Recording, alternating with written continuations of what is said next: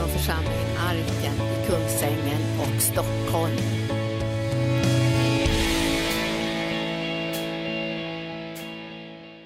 God morgon, ni Herrens älskade.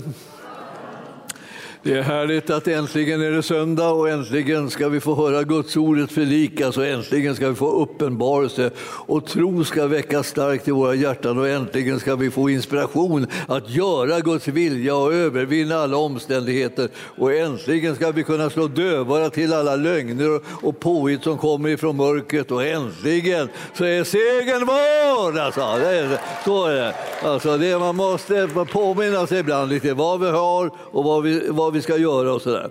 Halleluja! Ja, eh, eh jag tänkte att eh, eh, vi ska tala om någonting väldigt eh, känt. Ja. Det är Johannes evangelium och det är från det, det, är från det fjärde, fjärde kapitlet där. Jag, jag, jag förundrar mig ibland liksom vad, vad, vad, vi sitter inne med alltså för, för möjligheter och som vi ändå liksom är lite tveksamma att använda oss utav. Vi, vi har svårt ibland att veta vilka vi är och vad vi har. Och, och eh, framförallt så, så eh, liksom, även om vi sitter och vet det så, så är det som att vi eh, eh har svårt att tänka att ska vi verkligen handla på det?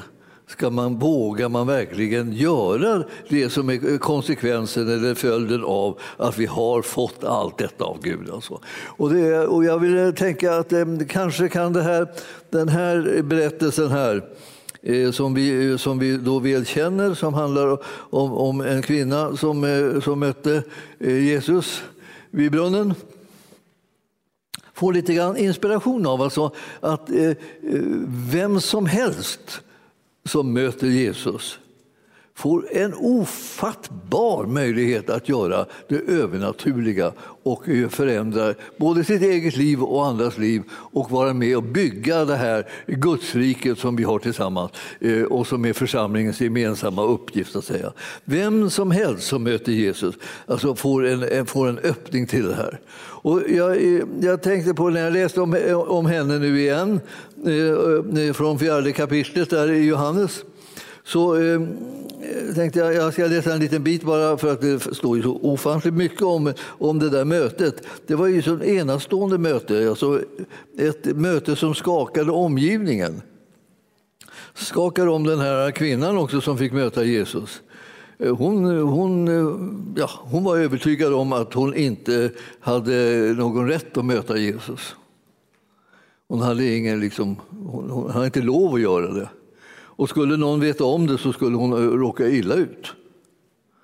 Så hon hade massa saker som liksom låg där som hinder för att det skulle kunna bli någonting utav henne och hennes möte med Jesus. Att det skulle kunna komma någonting gott utav det.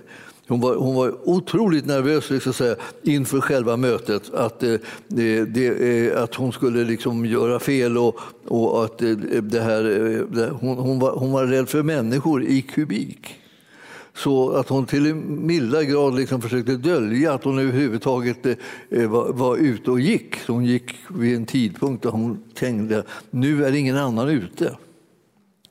Och så, så händer det, liksom, det, det fruktansvärda, chockerande att det, när hon håller på och smyger där för att gå ut och hämta vatten så, så sitter det liksom en, en rabbin där. Alltså, ja, nu tillhör du inte det folket, utan så, men hon, hon, eh, hon blev alltså väldigt chockad. Liksom och, så där. och Sen så började han prata med henne, vilket var höjden. Och, och, eh, och så började han vilja att hon skulle göra någonting för honom. Och alltihopa, ah, ingenting stämde mot det som var det normala liksom, förhållandet mellan eh, ett möte mellan en, en, en samaritisk kvinna och, och en, en judisk rabbin. Alltså det, här, det var så chockerande så att hon, jag, jag tror att hon, hon liksom stod nästan bara och skalv inför eh, det, här, det som hände. Och han pratade med henne som om hon var, hon var en människa. Alltså, eh, och hon, hon fick stå där och försöka påminna honom om att, att vi, vi, vi har egentligen ingenting med varandra att göra. Det, det, det passar sig inte att vi pratar med varandra. Det passar sig inte att du frågar mig saker. Vad, vad skulle jag kunna ge dig för information? och så? Alltså, hon försökte informera honom om alla omöjligheter som fanns i hennes liv och i deras möte tillsammans. Och det här är sånt där som vi ibland backar vi ur saker och ting bara för att vi tänker att nej men inte jag, jag kan inte det här, jag är inte sån, jag, är inte, jag, är inte, jag, jag klarar inte det här. Och alltihopa handlar om att det är liksom totalt fel fokus. Och jag skulle vilja säga, jag vill påminna dig om att när du möter Jesus så är det hans möjligheter som står i fokus. Alltså allting i ditt liv kommer rättas efter vad har han för möjligheter. Inte liksom, vad har du för omöjligheter? För det, det, det, kan du hitta på många och det kan många ha påmint dig om alltihopa det här. Men nu är det ett möte med Jesus och då kommer det plötsligt en helt annan sak in på liksom banan, nämligen hans möjligheter. Och hans möjligheter är fullkomligt gränslösa när det gäller ett möte mellan en människa och honom. Alltså, ingenting är omöjligt. Alltså. Och här, nu, nu, och så, eh, han försöker få henne nu då, att låta bli och, och, och, och säga det går inte. Bara därför att hon inte kan. Eh, för att hon är fel person. Och att det är fel på henne på alla, alla sätt. Då. Det, det har han fått lära sig. Men det, ni förstår att det är ingenting eh, som är omöjligt för den som möter Jesus och hör hans vilja och gör hans vilja och talar med honom, då är det som att hans kraft och hans möjligheter kommer och ställer sig till vårt förfogande så att vi kan vara med och göra det, det som är helt omöjligt, ofattbart, fantastiskt underbart, kommer du och jag kunna bli brukade som. Därför att Herren är stor. Alltså jag, vet, jag vet inte vad det är för fel på oss. Jag skulle jag tycka att det vore egentligen att vi skulle älska det här och tänka så här att när jag kommer här, då kommer Herren Herrens alla möjligheter också, därför att han och jag har livsgemenskap med varandra. Vi går tillsammans, vi, vi, vi, vi, vi, vi talar med varandra. Han väcker tro i mitt hjärta. Jag, jag får använda hans kraft, jag får, jag, jag, får leva ut det livet som är av övernaturlig art. Eh, jag behöver inte sitta och tänka så här, ja, jag, jag kan inte, det går inte. Det, det handlar inte om mig, det handlar alltid om honom. Och, och, eh, alltså, ur hans synpunkt så handlar det om mig. Men, men ur min synpunkt handlar det om honom. Så att jag tänker att nu, nu är han här.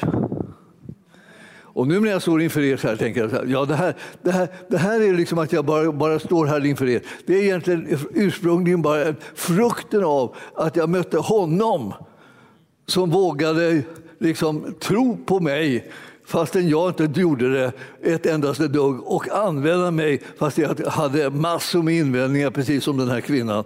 Hon är som, liksom, som de flesta av oss full med invändningar, insikter om sina, sina svagheter, sina brister, sin oförmåga. Och, så här. och det är vi experter på fel saker helt enkelt. Vi ska vara experter på vår Herre. Va? Vad är det andra för eh, galenskap?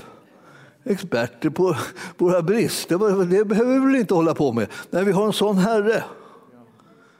Och om vi liksom hör på honom så kommer du förstå att, att, liksom att han kommer att tänka, han kommer inte bry sig om dina brister. Han har kommit därför att han, ska, han har kraft och makt alltså, att göra vad som helst av ditt liv. Och nu vill han att du ska bara säga ja till det och inte sitta där och invända. Alltså han, han vet ju fler brister med dig än, än du kan räkna ut. Liksom. Du, kan sitta, du, du tänker så här, jag är så här välinformerad om mina brister. Nej, du är inte, det är du inte alls. Han vet mycket mer. Men det, vet att det som är för honom är unikt är att han struntar i den delen. Han menar att du ska känna till vad han har gjort. Om du får tag i vad han har gjort så kommer du märka hur du kan bli så att säga, fullkomligt löst ifrån den här svagheten som du har med alla brister och synder och tillkortakommanden som finns i livet. Och blir försonad med Gud så att du kan tjäna honom och göra det som är övernaturligt. alltså. Och därför vill att vi, han vill att vi ska resa upp oss som ett enda folk och göra det övernaturliga, underbara som han vill tala om. Alltså, han vill inte att vi ska sitta där liksom och tänka åh, jag räknas inte, jag räknas inte. Ja, men om du, det får du säga om du istället räknar med Jesus. Men om du, om du bara ska sitta där och säga att du inte räknas, alltså, då syndar du. Herren har kommit och gett sitt liv för dig. Klart du räknas. Han, han, han, han, han har gjort, gett, sitt, det, alltså han har gett allt som han har kunnat för att du ska bli räddad och hjälpt och att ditt liv ska bära en riklig frukt. Det är därför som han har kommit. Och då, ska, då är det inte så att du räknas inte, det är ingenting med dig. Det är det visst det. det är, I hans ögon är den viktigaste person som finns i hela världen. Och tänker, ja, ja, men det finns så många fina, duktiga människor. Man tittar sig runt omkring, tittar vad alla ser fromma och fina ut. Så här. Ja, alltså det, jag ska säga det, att det, det, han ser det som är väsentligt och han ser på saker och ting på rätt sätt. Och han har kommit för att frälsa det som, gick, som var på väg att gå förlorat. Men, men han lyckades med frälsningen. Alltså, det, tänk att ha, att ha en herre som, som ska komma hit och, och, och, och rädda oss allihopa, liksom eh, kolsupare. Eller vad man ska kalla oss för. Alltså, alltså vi med alla våra brister, alla våra grejer och alla våra eh, konstigheter. Alltså han kommer för att frälsa oss. Va? Och så lyckas han! Och nu har han lyckats och där sitter du och är lyckad. Va? Och du tänker, ja men jag känner mig... Ja, men nu, nu, nu handlar inte det om hur du känner dig utan nu handlar det om vad han har gjort för dig. Det han har gjort för dig, det kommer när du tror på det att komma att göra att du känner dig helt annorlunda. Du börjar känna dig som en övervinnare. Du kanske till och med känner dig som mer än övervinnare. Vem vet vad man liksom kan gå omkring och känna när man låter rätt faktor styra i livet. Alltså om vi låter Jesus styra i våra liv så kommer vi att känna oss helt annorlunda mot om vi håller på bara liksom och sitter och gräver liksom i, i, i våra dåliga erfarenheter och, och vårt liksom förvirrade känsloliv. Strunt i det. Våra känslor är egentligen kallade att spegla det som är verkligheten och sanningen och den är bara i Jesus Kristus. Så när jag känner, liksom, jag tänker det här, här kommer denna fantastiska representant alltså utav mänskligheten och möter Jesus och är övertygad om att det här mötet borde aldrig ha hänt. För eh, hon var inte kvalificerad för att vara med på det här mötet. Och, och, och sen så börjar han prata med henne och, och så småningom efter ett tag så börjar hon liksom tala om vem han är. Ja, och han säger ja, du har rätt. Jag är det. Det är jag. Så, om vi läser från vers 25, 23. Ja, alltså, det, det, jag, jag, har så mycket understrykningar i mina biblar att man ofta inte ser vilka, vad, vad det är för verser. 23 måste det bli, 22 var innan. Men den tid kommer, ja den är redan här, då sanna tillbedjare ska tillbedja Fadern i ande och sanning, till sådana tillbedjare vill Fadern ha. Gud är ande och de som tillber honom måste tillbe i ande och sanning. Kvinnan sa till honom, jag vet att Messias ska komma, han eh, som kallas Kristus. När han kommer så ska han förkunna allt för oss. Jesus sa till henne, det är jag, den som talar med dig. Just eh, då så kom hans lärjungar och de blev förvånade över att han talade med en kvinna. Men ingen frågade vad han ville henne eller varför han talade med henne. Kvinnan lät sin kruka stå och gick in i staden och sa till folket Kom och se en man som har sagt mig allt vad jag har, vad jag har gjort. Han kanske är Messias. Hon var lite försiktig där nu när hon kom där eh, till eh, de här som hade sagt allt vad hon hade gjort till henne i åratal. Hon, hon, var ju alltså en utstött, så de hade alla påmint henne om hur hopplös hon var, hur omöjlig hon var, hur olämplig hon var och hur de inte kunde ha gemenskap med henne. Alltså, de, de hade allt, sagt alla de här sakerna. Och nu kommer hon till dem och säger så här, hörni, jag har mött en man som har sagt mig allt om mig. Och de skulle kunna svara, ja vad är det med det? Det har vi sagt hela tiden att det är hopplöst, alltså det är omöjligt. Alltså vi skäms över att ha det i vår stad. Liksom, och så. Alltså, eh, det hela var ju liksom, var en nyhet, men vem var det som talade? Jo, det var någon som hade barmhärtighet och som kom med nåd till henne som sa vem hon var. Och hon, när han talade till henne så blev det som att det förändrade hela hennes liv. För då plötsligt så såg hon utvägarna och lösningarna som han bar till henne och erbjudandet om ett förvandlat och förändrat liv. Han, han, han var alltså, hans, hans attityd till henne och inställning till henne jo, jo, var en helt annan än de där andra som bara tog liksom och slog ner henne på grund av samma liksom saker som de sa. var det, det som han också sa till henne. Men, men nu var det en helt annan sak att höra. Hon kunde få höra, kunde höra alltihopa från honom och eh, när hon hörde det så kände hon att nu blir jag löst ifrån det.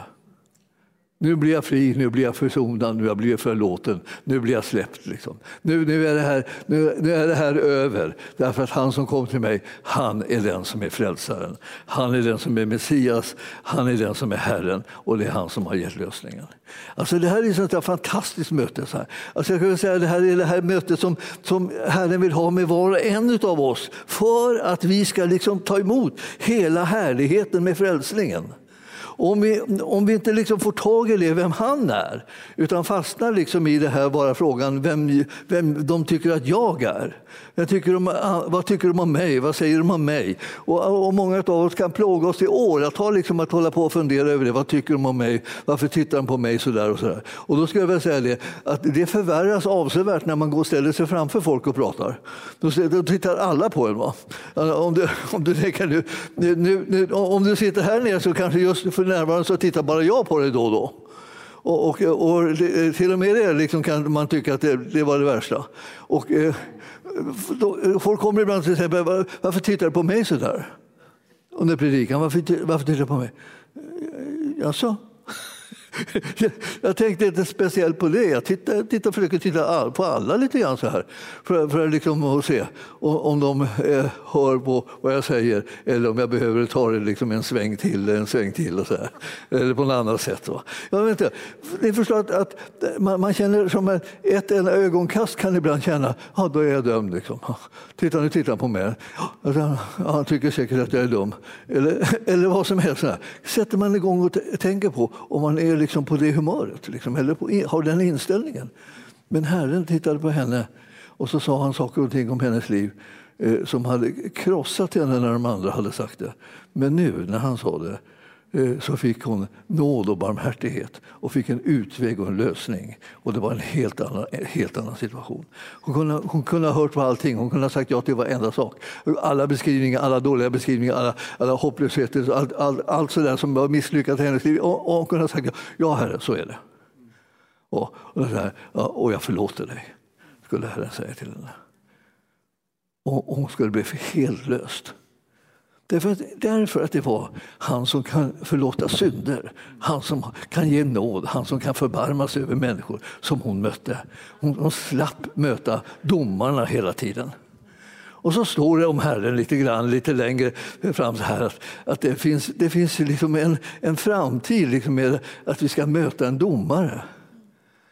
Och den domaren är inte, är inte fadern som vi tänker någon slags sträng fader som sitter där uppe med en klubba liksom, och dängar dänga till alla och, liksom, och, och straffa alla efter förtjänst. Utan det står så här, fadern har överlåtit all dom till, till sonen.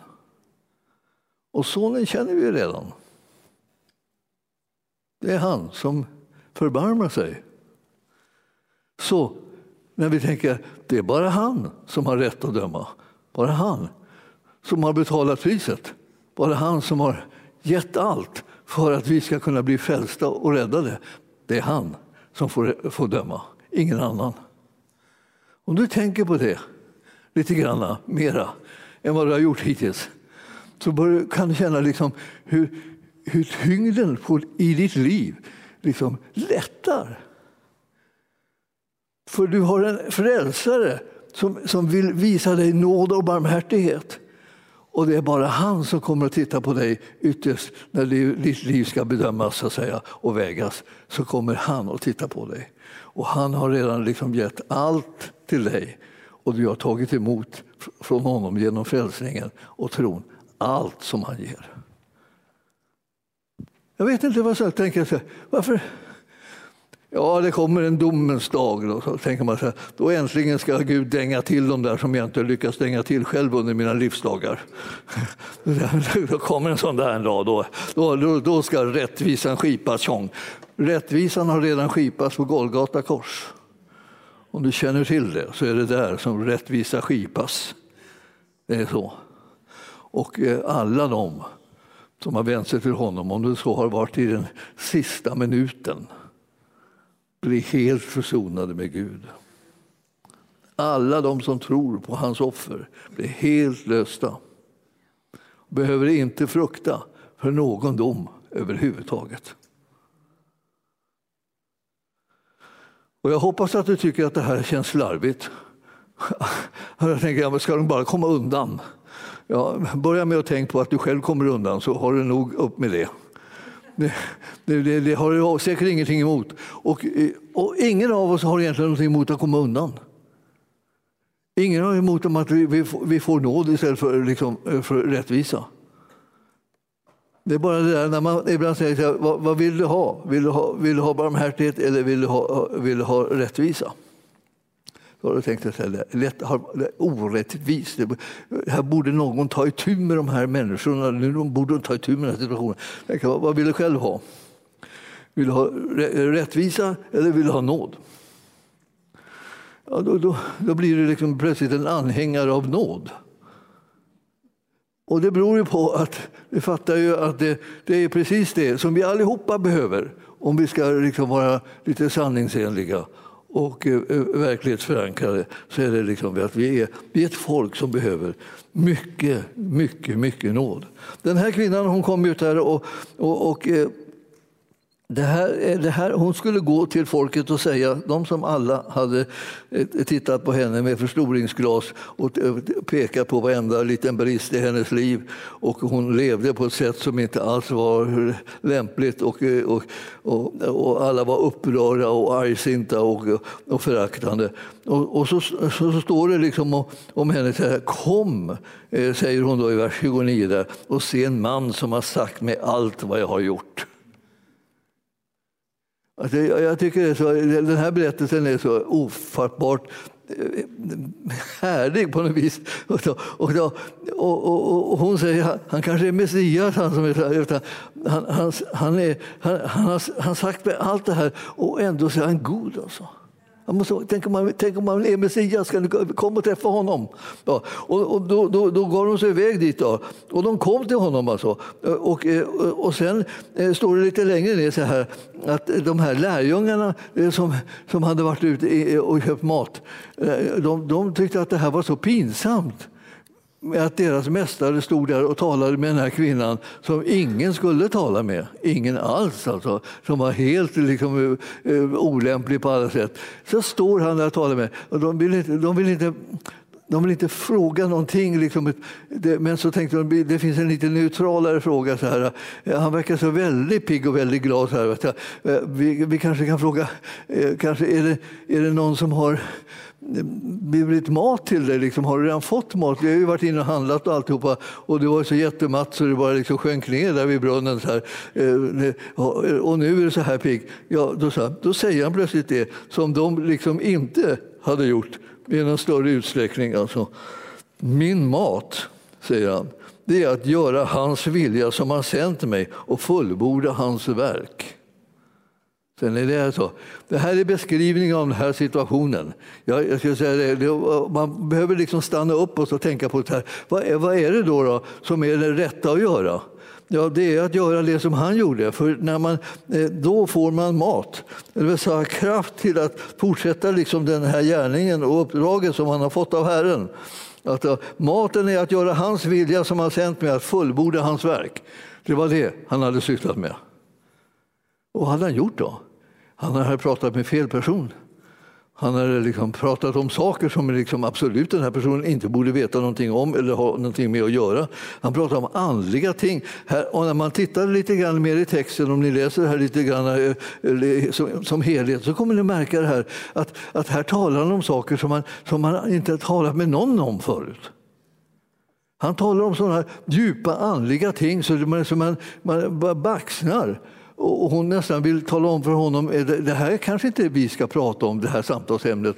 Men det vill han i alla fall och hon pratar då med honom om det här och, och, och behandlar henne som om hon vore en person att räkna med.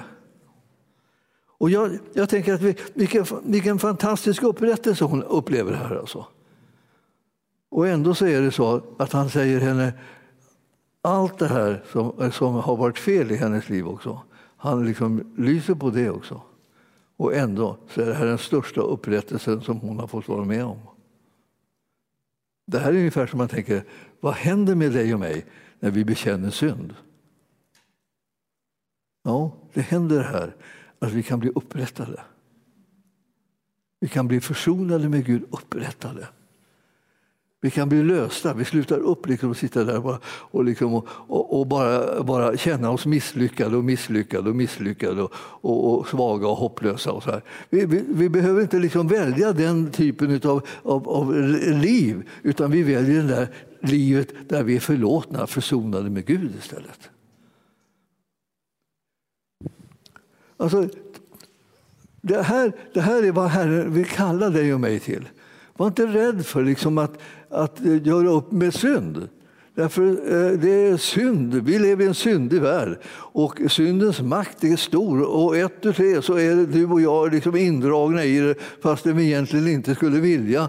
Eller så ville vi en stund men sen när vi tänkte efter vidare på saken så tyckte vi att det här var, det här var inte klokt. Vad gjorde jag så här för? Varför betedde jag mig på det här sättet? Varför valde jag att ta de där stegen? Varför liksom, sa jag de där orden? Varför tänker jag de här tankarna? Det, är ju liksom, det här är ju inte, det här är inte klokt alltså. och, och och, när jag då ser det så finns det en öppning för mig och för dig att säga liksom, jag, jag, jag erkänner att jag har syndat med tankar, ord och gärningar. Förlåt mig, Herre.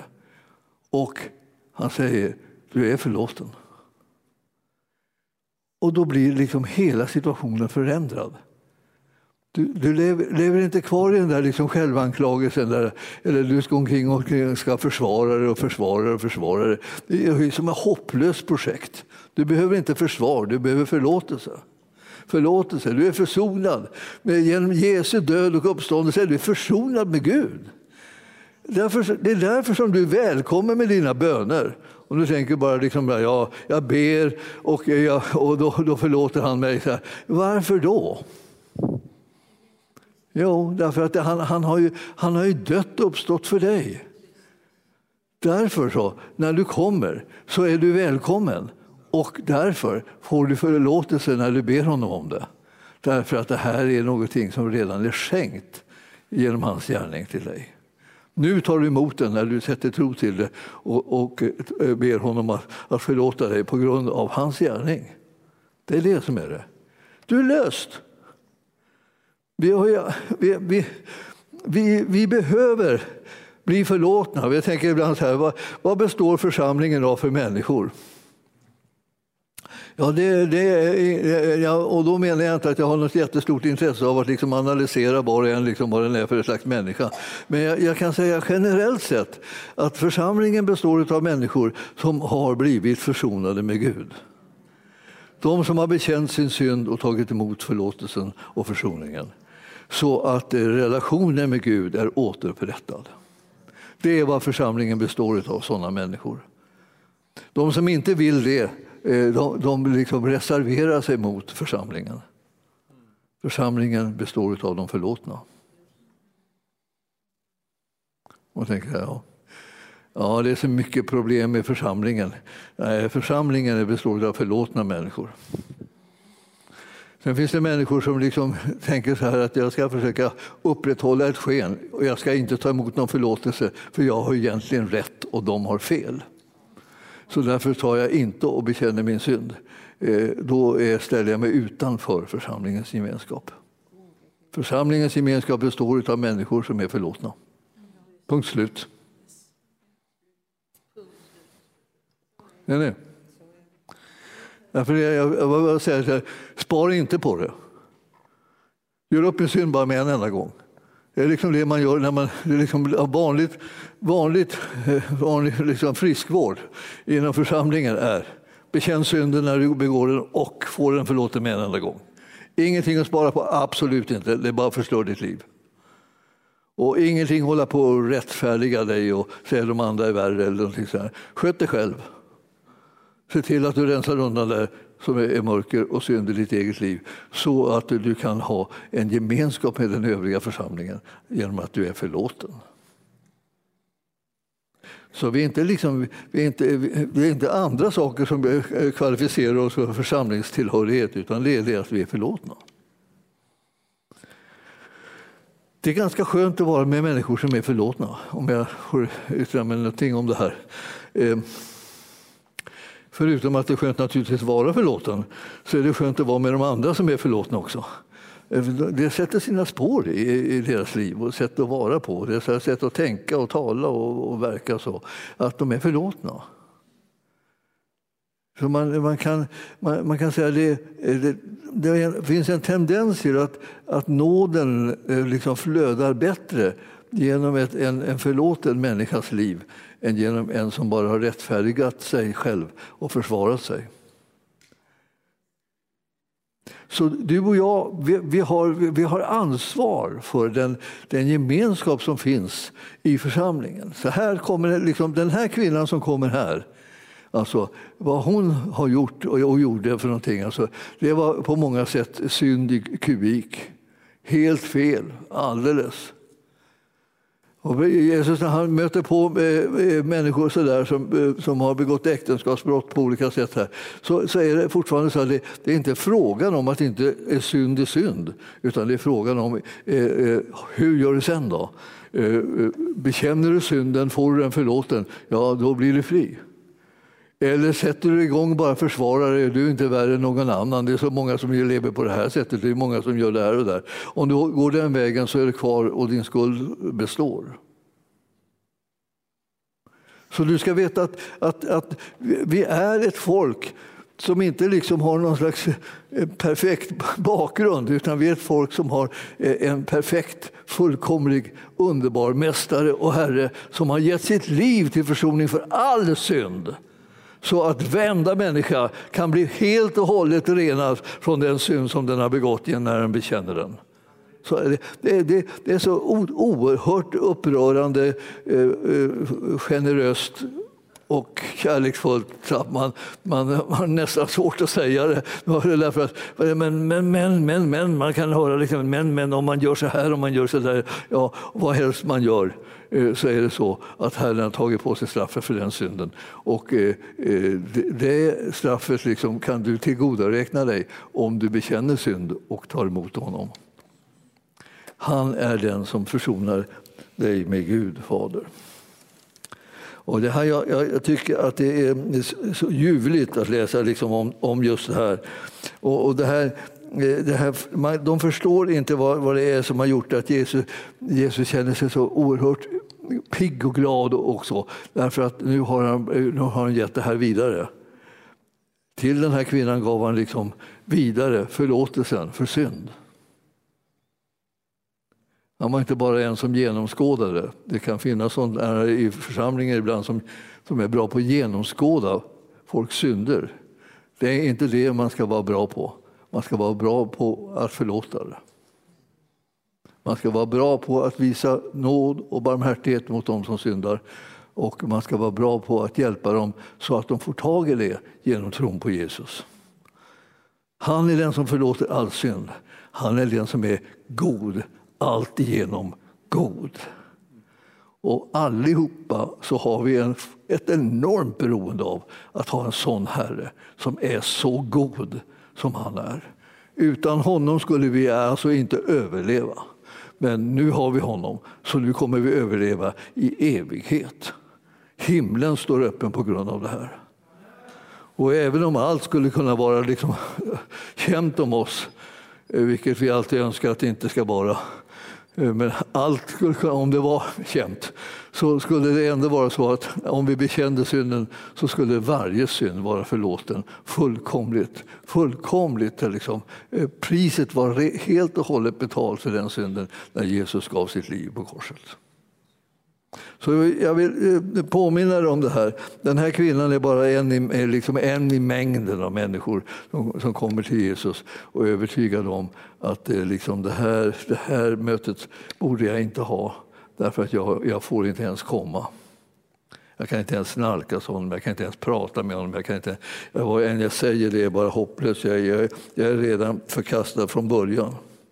Och det här eh, när hon hade kommit och sagt det här till dem, kom och, och möt den här mannen som har sagt allt jag, jag, har gjort och så ändå ser hon glad och eh, liksom eh, alldeles upprymd ut. Då tänker de, vad är det som har hänt henne? Alltså bara, vi har ju försökt att säga allt hon har gjort hela tiden och då har hon bara blivit mer och mer deprimerad och eh, nedtryckt. Men här säger hon att han har sagt det och så plötsligt ser hon så att hon bara liksom nästan kan spricka av glädje. Kom och se. Ja, då, och då kom de. Och eh, hur de trodde på henne, henne, hennes ord. Det här måste vara något speciellt. Och så, och så står det så här sen i vers eh, 41. Där, och många fler kom till tro på grund av hans ord när de väl kom fram så kom någonting annat. Och jag tänker ibland på det här så här att ni, ni förstår, det finns flera faser så att säga, i vandringen liksom, mot, mot Jesus. Eh, för en del liksom, eh, händer det en enda sak så här och eh, man får, får man möta Herren och det förvandlar ens liv definitivt och avgörande med en enda gång. Medan för andra så är det som att de får höra liksom en gång och sen då börjar de nalkas honom så här. Men, men de, fortfarande så är det liksom som att de får inte tag i friheten, de får inte tag i glädjen ordentligt, de får inte tag i liksom lösningarna, och kraften och hjälpen. Och så de, de, de, de, har kommit en liten bit på väg, de håller på att nalkas. Och så när de kommer inom hörhåll från hans, hans e, egna ord och han börjar tala till dem personligen så är det som att det, då plötsligt så träffar det in i, in i hjärteroten och så blir det en uppenbarelse som gör att hela deras liv så att säga, förändras och förvandlas. Det blir som inte, man är inte färdig ibland med bara det första steget. Man behöver ett steg till och kanske ett steg till. Ytterligare något steg. Man möter olika människor som vittnar om olika saker och så får man höra liksom, hur Herrens liksom, attityd och inställning är till en i själva verket. Så att den tvättar bort alla, alla de andra mänskliga förutfattade meningarna om hur, hur Herren egentligen är. Och så märker man att han är nådig och barmhärtig. Alltså. Han är den som har älskat oss ända in i döden för att du och jag ska kunna bli frälsta. Och när vi får syn på den där delen, när vi får del av den, så är det som att hela livet lättnar. Det är så, det, jag, vi, vi brottas ju med de här sakerna ganska mycket. Liksom. Jag vet i församlingen så att det, det, är många som kämpar med det här. Liksom. För att de, eh, livet, livet känns inte lätt. Liksom det, man, man, får en, man får ett slags fokus hela tiden på tyngden och, och, och pressen som finns i livet och alla, liksom, alla underkännanden som man går omkring och konkar på. Och, och så, och så, eh, eh, så börjar Herren, Herren visa vem han är. Och när vi då hör hans egna ord tala till oss och det når in i hjärtat så är det som att, att lättnaden kommer på ett sätt som vi trodde inte ens fanns. Herren alltså löser oss från bördorna och han räddar oss ifrån det mörker och de, de destruktiva krafter som har varit i verksamhet och, och attackerat oss. Och så är vi plötsligt fria. Så vi kan gå liksom och se de här säga, människorna som har, som har dömt en i övrigt hållet. Jag är helt fri. Kom och möt honom ni också.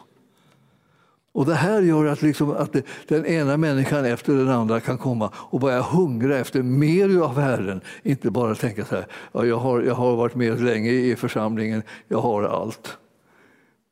Ja, jag önskar det var så. Men alltså, det där med att ha allt det är någonting som, som, som kommer av en hunger och en längtan efter Gud. Mera av Gud, mer av Gud, mer av Gud. Och när det kommer så här, i vågor i, i, våra liv så kommer plötsligt en våg. Så kan man kan se alltså, nu är det någon som nu håller på att hända någonting i den här, den här församlingsmedlemmens liv. Jag bara så hungrar efter Herren. Jag bara kastar sig. Liksom. Den, vill, den, vill liksom inte, den vill inte hålla tillbaka någonting längre. Ja visst, det är precis det där. Och då möter Herren den. Det är den här principen. Vet du. Om, om ni nalkas mig ska jag nalkas er. Och så blir det ett möte som skapar en sån befrielse och en sån glädje att det, att det kommer att dra med sig många människor in närmare Herren och det är det precis dit vi ska. Jag ska eh, börja avsluta det här nu, eh, ser det ut som. Ja. Jag ska läsa det där ordet. Som, I nästa kapitel så, kommer vi att Jesus botar en sjuk man vid Testadammen. Där. Men så, mm, eh, eh, så säger Jesus någonting om sitt förhållande till Fadern. Och jag, och jag känner det liksom att fanns det någon som var suveränt fri fastän han hela tiden var förtalad och smutskastad så var det ju Jesus. Han var ju så fri så att, att det, man kunde inte begripa varför man inte kunde, varför man inte kunde ta honom eller bara gripa honom. Eller, eller så här. Så när, han, när han tröttnade på smutskastningen så gick han bara. Och, och, och, och, där stod folket liksom, och deras händer var som bara de var liksom handfallna, som man brukar säga. De hängde där fastän de skulle vilja gripa honom så att de nästan skrek liksom bara för att, att han hade gjort allting upp på ett upprörande sätt och fel. Alltihopa. Och, så, och så anklagar de honom och så ska de driva honom ut där ut för stupet. Här. Och sen tröttnade han på det där så vände han sig på, på sig och bara, så gick han rakt genom hopen. Står det. Jag, jag, jag börjar ana alltså, att det här är ett arv som du och jag har fått. Så att vi skulle kunna, om vi liksom var lite närvarande och lite medvetna om vilken Herre vi har och vad han har gjort för oss, att vi skulle kunna resa oss upp när, när anklagelserna haglar och så vänder vi på klacken och så går vi bara därifrån rakt genom hopen. Och ingen kan hejda det. Det är väl ingen som har bett dig och mig att stå kvar där tills vi ruttnar liksom, av allt, alla anklagelser och elände. Utan vi kan ju bara vända på oss och gå. Pröva, ska vi se. Om, inte, om det inte blir som det här att de bara tänker, går, går hon bara? Går han bara? Så jag tänker att han gör det. så, va? så går man. För vem, vem, vem, varför ska vi utgå ifrån att det, det onda har större makt än det goda? Det har det inte. Nu ska vi läsa den avslutande versen som jag, som jag syftade på lite förut här tidigare. 5 och 24. Jesus säger Amen, amen säger jag er. Den som hör mitt ord och tror på honom som har sänt mig har evigt liv och kommer inte under domen utan har övergått från döden till livet. Så om du tänker Jakob så är, det, så är det bara. Så är det, eh, redan nu kan du få veta det. Så att när du ser liksom din framtid och, liksom och den yttersta tiden och allt vad det är för yttersta saker som du tänker liksom att då ska det hända det ena och det andra. Så, så är det att om du nu har satt tro till honom som är din frälsare och lyssnat till hans ord och, och verkligen räkna med honom som, eh, som, har sänt, eh, som har sänt Jesus då har du evigt liv och kommer inte under domen. Utan eh, du har övergått från döden till livet. Ja, det är alltså jättehärligt, det är så underbart. Alltså, det, det betyder egentligen att du är fri. Ja. Och, och, den friheten är given. Först är den given från honom till dig. Och sen kommer du på att den är given och då tar du emot den också i tro. Eh, och eh, eh då är den din friheten. Jag behöver inte undra, liksom, eh, blev det något? Blev det, något? Nej, det, blev, det blev ingenting. ingenting. Det, fanns redan någonting och du bara tog emot det. Och när man tar emot det så tar man emot det med den här eh, mm, eh som jag brukar kalla för ja tack-tron. Ja tack-tron är en, en sån där tro som man egentligen inte riktigt har presterat. Det är en liten, liten tro va? Så att säga, som gör hela skillnaden. Att när, det är precis samma sak som att, när, ta, att ta emot en present, liksom, eller en julklapp eller en födelsedagspresent eller någonting. Bara, så. Någon kommer och säger jag har en present till dig, varsågod. Så här. Vill du ha den? Ja tack. Så tar man den. Vad det var, var det för en mäktig gärning att du tog den? Det var ingen särskilt mäktig gärning alls. Det, det, det mäktiga var det som var innehållet i presenten gåvans innehåll. Det var det mäktiga. Det hade Jesus ordnat åt dig. Och du sa bara ja tack till den. Det är det som är frälsande tro. Ja, alltså att det var han som gjorde det och inte du. Så det behöver inte vara orolig nu om du kom på att ja, men, ja, men jag gjorde ju ingenting särskilt. Där. Nej, vi vet. det gjorde inte vi heller. Vi hade, alla var vi i det läget att vi var beroende av att han gjorde det. Och vi sa bara ja tack till den gåvan bästa gåvan som någonsin har skänkts människor. Och vi, vi, vi behöver säga ja tack till den, och ja tack till den och ja tack till den. Och vi behöver säga det många gånger, inte därför att den är inte given, utan vi måste liksom hålla det levande, komma på att vi har faktiskt tagit emot den. Vi, vi, vi, vi tog det, vi, sa ja, och, och, då är det vårt. Och det här ska ni aldrig någonsin glömma, för det här kommer befria dig till att vara ett folk som kan röra sig och göra Herrens vilja utan fruktan i alla dina livsdagar. Och, så och vi har en sån kallelse att leva på det sättet.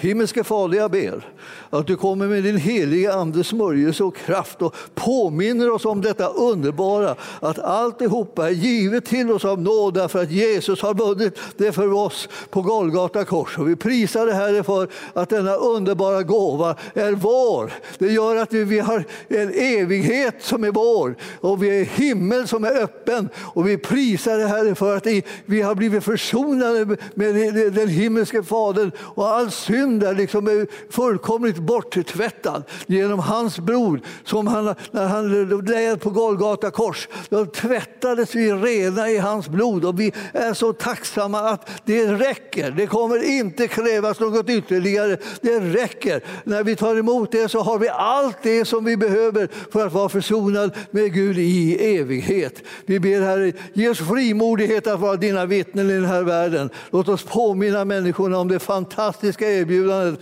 att de ska låta försona sig med Gud. Och jag prisar dig Herre för att det ska bli många, många, många, många som kommer ta emot en gratis erbjudande om nåd och barmhärtighet i Jesus Kristus. Vi prisar dig för det i Jesu namn och församlingen sa Halleluja, prisad vare Gud.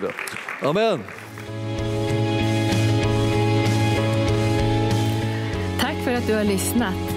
Vill du få del av mer information om församlingen Arken, vår helande tjänst, bibelskola och övriga arbete, gå in på www.arken.org.